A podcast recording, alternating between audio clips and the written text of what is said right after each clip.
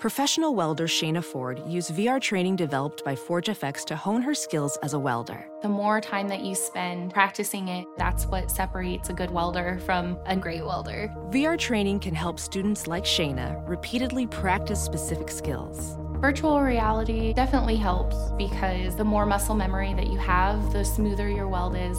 Explore more stories like Shayna's at meta.com slash metaverse impact.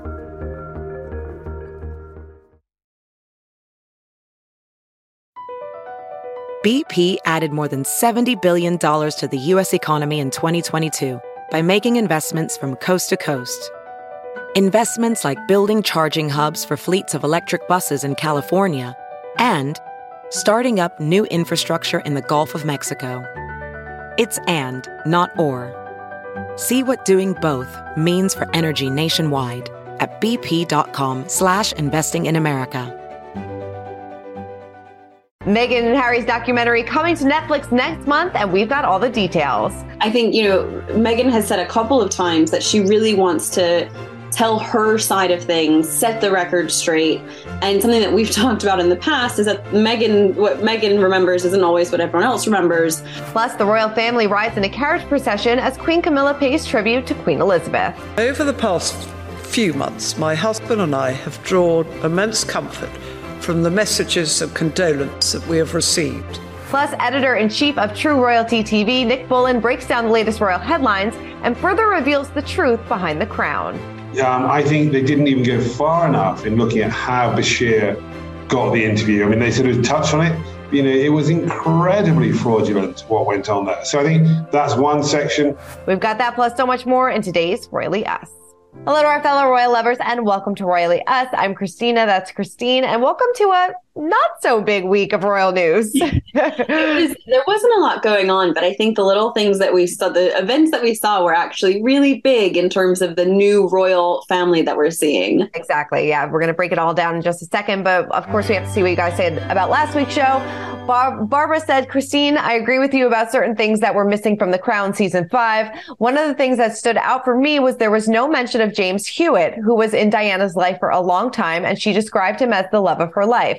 Why do you think there was no mention of him? Good question. I I love this comment, yeah. Barbara, because as soon as I read it, I was thinking to myself, "You're so right. How did you leave out this entire, you know, chapter of this drama?" Mm-hmm. And I think they sort of, you know, they play a little bit in the last season on Diana having her own affairs, um, but I think that the Crown they're trying to depict a larger narrative this season. And so they've left out things that didn't tell the story that they were trying to get to at the end, which is a shame because we've missed so many really interesting um, historical moments. Totally. I couldn't agree with you more. Um, Lane says, Do you think Harry and Meghan will be attending his father's coronation in May of 2023 in light of his soon to be released memoir? Will that keep him and Meghan attending the coronation in May?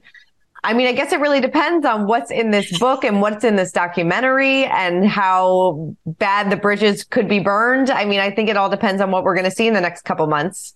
I totally agree. You know, there's been lots of rumors about last minute edits being done. I think that the documentary and the book come out within a couple of weeks of each other, and maybe they're hoping that between, you know, January 8th and, you know, May, they have enough time to sort of cool any tensions that might arise. Yeah, we'll have to wait and see. Um, all right, well, let's get into our royal roundup.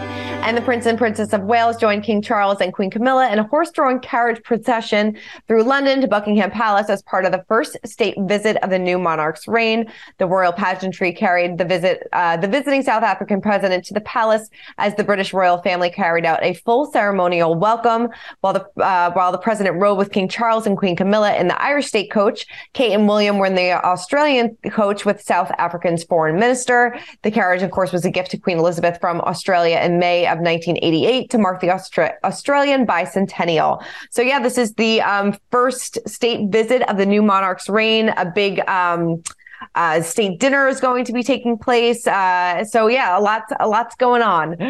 Um, it's so exciting, I think, to see these very royal occasions. I mean, you don't see these state coaches very often, and it's one of the few times we've seen William and Kate in this um, in the state coaches as part of a state reception. Um, or a state visit, I should say. And it's just a, t- a sign of the the change in role. You know, William and Kate are now Prince and Princess of Wales. Kate wore a really iconic um, Princess of Wales brooch today that's been passed down through the generations. Just a reminder that you know the monarchy is is different now Yeah, definitely. Unfortunately, we filmed this just so everybody is aware. We filmed this the day before. so the state dinner is happening uh, the night that we're filming this. So we're not going to be able to talk about the tiaras that are going to be worn and the, the so royal dresses, but we will have a full breakdown next week, I promise. But I'm sure everybody, please let us know in the comments what you think about um, what everybody was wearing to these state dinners, because that's definitely, going to get people talking. This is going to be a big tiara moment. And I'm just going to say, if she wears the Lover's Knot tiara again, I'm going to be disappointed. There is so many other options. So let's we'll we'll have to see. It'll be funny if I'm right or wrong on that. All right. All right. Well, moving on to uh, Queen Consort Camilla. She honored the late Queen Elizabeth II while speaking with guests during a royal reception.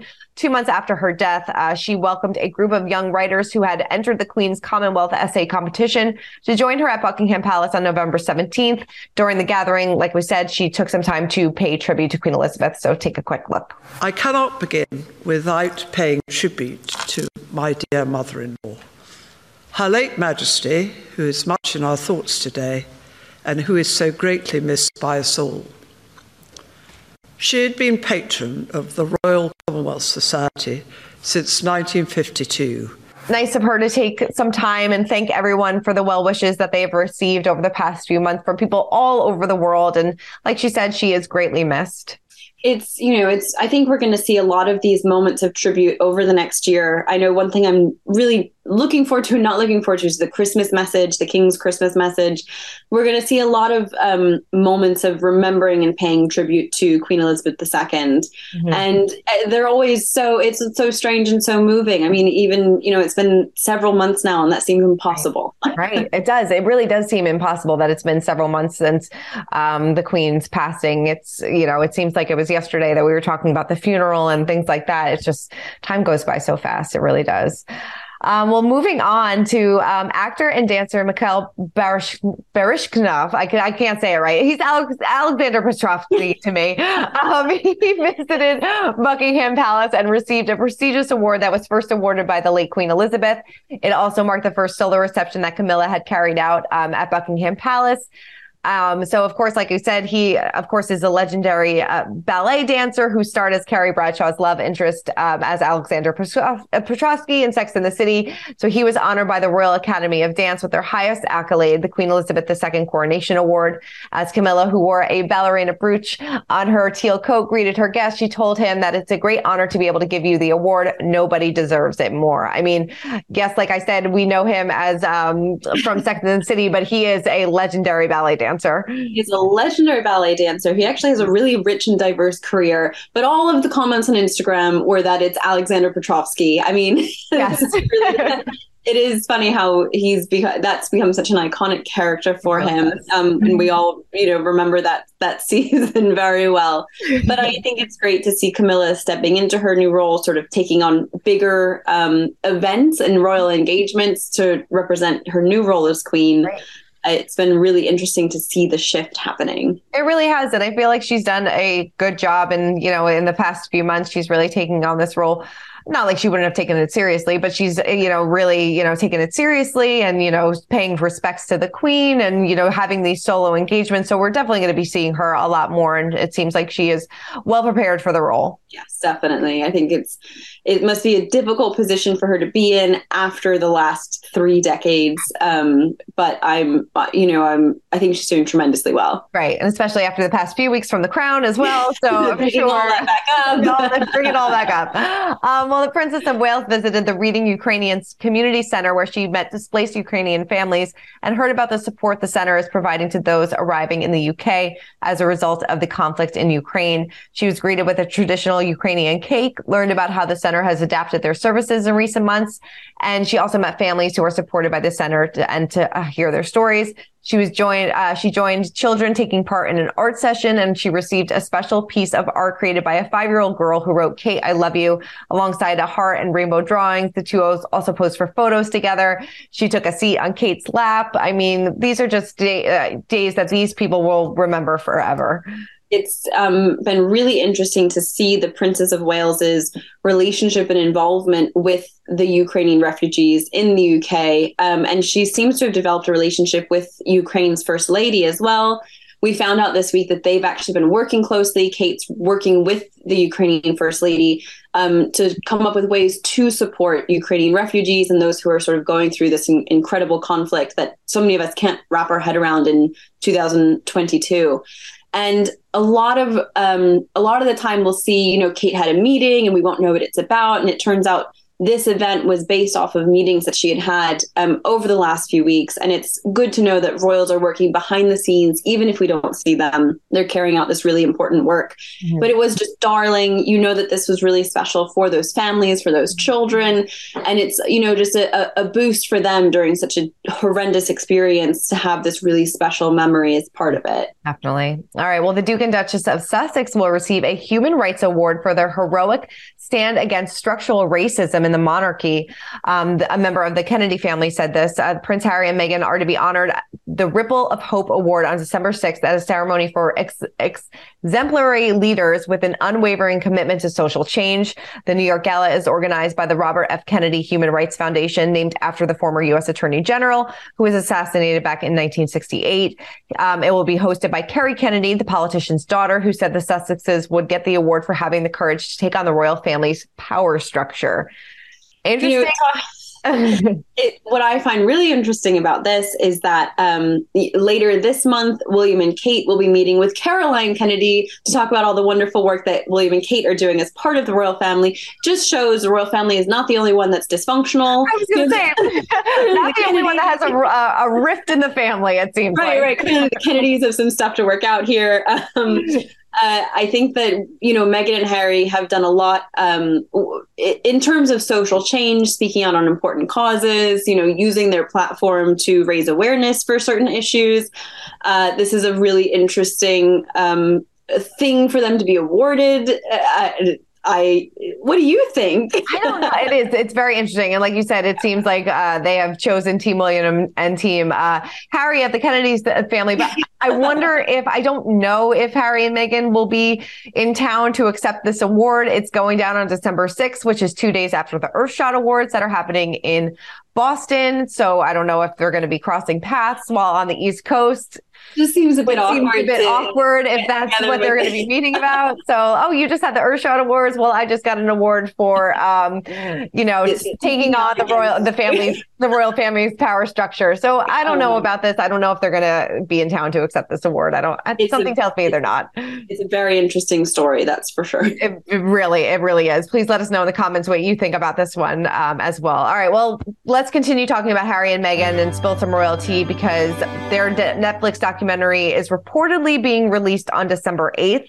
She told The Cut back in August that the piece of my life I haven't been able to share, that people haven't been able to see, is our love story. I hope that this is the sentiment that people feel when they see any of the content or the projects that we are working on. When the media has shaped the story around you, it's really nice to be able to tell your own story. Ophthalmologist Dr. Strauss has seen firsthand how the metaverse is helping surgeons practice the procedures to treat cataracts. Cataracts are the primary cause of avoidable blindness. He works with a virtual reality training platform developed by Fundamental VR and Orbis International to help surgeons develop the muscle memory they need. The result? More confident, capable surgeons. And even more importantly, patients who can see. Explore more stories like Dr. Strauss's at meta.com slash metaverse impact. If debit is your go-to card, Discover thinks it's time you get rewarded too. So check out Discover Cashback Debit, a game-changing checking account with cashback on everyday debit card purchases. That's right. Cashback isn't just for credit cards anymore. Whether it's a movie date, flea market find, or midday latte, you can start earning cash back. And did I mention there are no fees, period? Check out transaction eligibility and terms at discover.com slash cashback debit. Discover Bank member FDIC. We really don't know much about this documentary. We don't know much about the book, what's in what will be in it, what we'll see, but you know, like Meghan said, it's going to be focusing on their love story and, you know, I, I guess what they're like behind closed doors. I think, you know, Meghan has said a couple of times that she really wants to tell her side of things, set the record straight. And something that we've talked about in the past is that Meghan, what Meghan remembers isn't always what everyone else remembers. Mm-hmm. Um, so I really hope that they um, sort of tread lightly in certain respects. There are a lot of microscopes on this, you know, fact checking, making sure that any, and you know, any wavering towards the truth is going to sort of derail the whole point of this project which seems like it's just kind of sentimental and sharing their story and their you know their their love story and their family story with with the world. Yeah. It's going to be really interesting. I, I wonder, you know, how people are going to receive this, how, um, you know, how the royal family will receive this, how in depth they're going to go about their past with the royal family, if it's just going to focus on them and their future there's a lot of um, answers questions that we will soon have answers to. And and it's really it's very much under lock and key. Yeah. no one seems to know what's going on except you know Meghan Harry and whoever's producing this show for Netflix. It's so true. I mean we've talked to countless royal experts over the past few weeks and have asked them all you know pretty much the same questions about this and nobody knows. So yeah it's yeah. it's uh it's a mystery that will soon be solved. Um, all right. Well let's break down the royal rules and to help us do that is editor in chief editor in chief of True Royalty TV Nick Bullen of course, everybody is still talking about the crown, what's real, what's not. Well, Nick is here to break that all down. Take a look. Well, Nick, thank you so much for joining us. It's always um, great to get your perspective and uh, get your expertise. And I know that you guys have a lot of great programming going on right now on True Royalty TV, all about the documentaries and the truth behind all this drama on the crown, correct? Absolutely. It's been a busy last few weeks. I mean, when the crown dropped, we just saw um, the searches surging across True Royalty for trying to find out the truth. You know, pretty well every scene you want to know, did that really happen? What really went on? So we yeah, we've been very busy at True Royalty with um, documentaries that take you inside the truth about Diana, inside the truth about the divorce, what really went on with the Queen and Princess Margaret, the truth about Prince Philip and sort of the supposed relationships. So yeah, it's been a busy few weeks, but it's been fascinating. Definitely. We've um, talked about this a lot, but I want to know what were some of the glaring mistakes in this season of The Crown for you? You know, the things that you just said, "Oh no, that you know that is not correct." Uh, how about episode one to ten? Does that work for you? um, the, uh, uh, no, I mean, look, it's drama, it's fiction that's somewhat based on fact. Um, and what's really interesting is this season has caught up to my life in television. And um, a number of the people that appeared in the show this year um, this season are people I know very well and have worked with a lot. So the Martin Bashir interview across two episodes, um, you know, I know a lot of the people involved in that whole thing, and virtually all of it um, was um, uh, was certainly sort of wide of the mark, shall I say that? And um, um, I think they didn't even go far enough in looking at how Bashir got the interview. I mean, they sort of touched on it. You know, it was incredibly fraudulent what went on there. So I think that's one section. The other sections I think are really worrying are um, pieces that sort of damage the monarchy. So, for example, when um, Charles does the handover of Hong Kong, it appears that he takes um, Camilla for a, a, holiday on the Royal Yacht Britannia. Simply not true. Um, the um, the idea that Diana was meeting Dodi, uh, sorry, Mohammed Al Fayed at the Windsor Horse Show, not true. The idea that Princess Margaret and the Queen are having stand up rows about Peter Townsend, not true. I mean, so I could just keep going on and on and on. What the Crown is very clever at is it does take um, sort of enough fact to be able to spin up a version of the truth. And I think that's the very clever thing. So I think people have got to watch it with, a, with an eye to this is drama um, that is based on real life events. But that's the danger is how far the real life events go. And that's what's been so great for us at True Royalty is we can say, okay, you know, um, what really happened in, in um, after the handover of Hong Kong? What really happened in Camilla and Charles's relationship. You know, there was sort of Andrew Parker Bowles is portrayed as this cuckolded husband um, who is watching his wife sort of play away with the, the, Prince of Wales. The truth of it is, Andrew Parker Bowles was having a series of his own affairs, and you know that was. Um, So the um, Camilla was in many ways just being pushed back into the arms of the man that she loved originally. So lots to lots that I could go on about. What were some of the most embarrassing moments um, that the royal family sort of had to revisit uh, thanks to this season of The Crown? Well, I think we know one, don't we? Um, I think you know. Um, some I think of there were a few, but one really stands out. Yeah. Some of those phone calls, I think, were moments that the royal family would probably n- rather not revisit. And I'm sure, look, I'm sure most of us have had pretty ridiculous phone calls occasionally with people that we're in love with. Maybe not like that. that conversation. um, uh, uh, uh, but you know, I look. I remember those tapes coming out when it first happened. Um, it was embarrassing then. It's embarrassing now, um, and I think it's a. Um, it's just unfortunate they've got to live through that. The stuff that I, you know, weirdly though, I um, didn't find that some of the most awkward scenes to watch. What I felt was very difficult was the interviews, uh, sorry, the phone calls between Diana and William when William's at Eton and um, the conversations he's having with his mother at that point know, so private. It's a young boy caught in the middle of sort of warring parents. And I just think for William and those around him, that must be very difficult to know that's being played out um, for sort of the world's entertainment.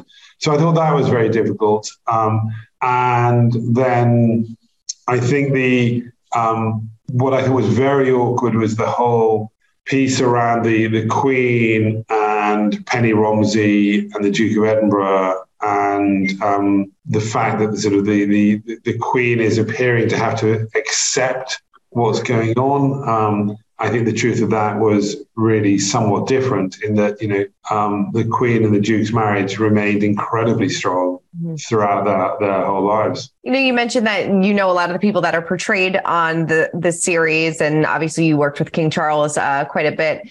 Do you know if have they watched and what is their reaction to uh, seeing their lives portrayed on screen like this? I don't know if they've been watching this series. I know that um, many members of the royal family have watched the series in the past. Um, and I think in the early days, it was seen as being sort of slightly amusing. Um, and um, but I think as it's got closer to present day, and also as, as it's become more purient, um, I think people have pulled away from it. A lot of people close to the king and queen this year have said that they won't be watching the series. Um, so I don't imagine the senior royals have watched it this time around. Um, and I think it's you know there's it's sort of it's so near to present day mm. that I think many of the memories, many of the emotions are just too difficult right. to revisit. Um, so I think it's tough. Even you know the sort of the whole scene about um, the you know Penny Romsey uh, and her her daughter Leonora, who very sadly died at you know age four you know, is that really something that you you want to be seeing being played out on television again? Um, so very difficult. I think I think this series has been very difficult. I think the next one will be even more difficult when we get into Diana's death. I mean, and you explained before how this wasn't really portrayed in the in the way that it, everything really went down. So, did Diana feel remorse after that, and did people warn her not to do this interview? Absolutely. Um, I know um, one newspaper editor who was having lunch with her on the day that she did the interview. And um, he was having lunch in Kensington Palace with her, and the cameras were being set up upstairs. And she said to him, Diana said to him, I'm thinking about doing this thing, not saying it was happening that night. And um, the editor said, Do not, under any circumstances, you should not do this. Um, so even on the day she was being told not to do it, um, and I think in the initial days after, she really felt she'd got her voice out there. And she also believed what Bashir had told her um, about um, the, the, the, security services listening to her and what was going on. Um, and um, but I think as more clarity set in, it became more and more apparent it was a huge mistake. And I think by the end, she realised she shouldn't do it. I mean, to be fair, what the Crown did get right was the fact that Charles Spencer, her brother, had started to have misgivings about Bashir before the interview and had tried to persuade Diana that this perhaps wasn't the right way to go about it.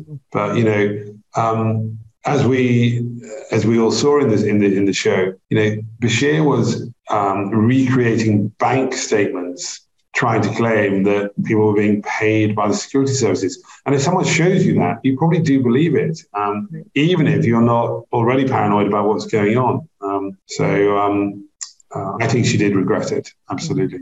All right. Well, let's get into our pint sized palace. And it appears that Prince George has a passion for fashion. I love this story. He was supposedly infatuated with Craig David's bright blue sequin outfit at the Queen's Platinum Jubilee and raved about it to his father, Prince William. Um, uh, Craig David told Jonathan Ross, Prince William walks over. He comes over, says, My son George was going crazy for the blue sequined outfit that you were wearing. My mom was there. I said, Lovely to meet you. Love that, George. Love the outfit. I love that. So sweet. I love these little tidbit stories um, about you know the royal children.